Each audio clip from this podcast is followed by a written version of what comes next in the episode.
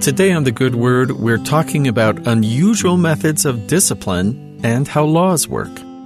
When my friend was a kid, she went to visit her cousin who lived far away, and she took her sleeping bag to lay out on the floor, but as she did so, she noticed there was nothing in the room.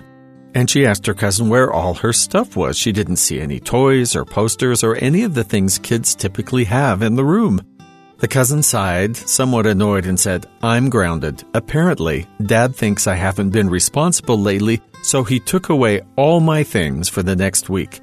My friend had never heard of being grounded like that before, but the cousin said, Yeah, it's this new thing he's trying, something about having to earn rewards with good behavior. My friend was doubtful that that was an effective way of enforcing good behavior, at least in the long term. The commandments we live by are a bit more far reaching than household rules, but this idea of consequences for behavior can apply in a different way. The Lord gives us laws, commandments, not to constrain us, but to guide us to healthier and holier paths. The place for the laws of the Lord's church is explained in Doctrine and Covenants section 41, where the Lord describes the origin and consequences of his commandments. And by the prayer of your faith ye shall receive my law, that ye may know how to govern my church, and have all things right before me. He that receiveth my law and doeth it, the same is my disciple. And he that saith he receiveth it, and doeth it not, the same is not my disciple, and shall be cast out from among you. For it is not meet that the things which belong to the children of the kingdom should be given to them. If repeated often enough, what we do is what we become.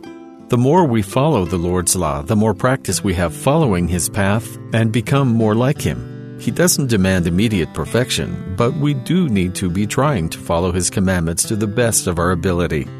He gives us His law to direct us on the safest path. The consequences we'll face won't be because some heavenly scorekeeper needs to even things out. Rather, we receive the outcome of being whoever we end up being due to our actions. The Lord doesn't have it out for any of us. He's not waiting to catch us with a toe out of line. His law has set expectations and directions that can guide us if we're willing to listen and choose to listen to the wisdom of our Heavenly Father.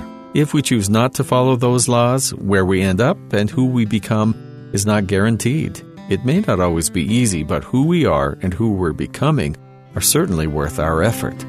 And that's the good word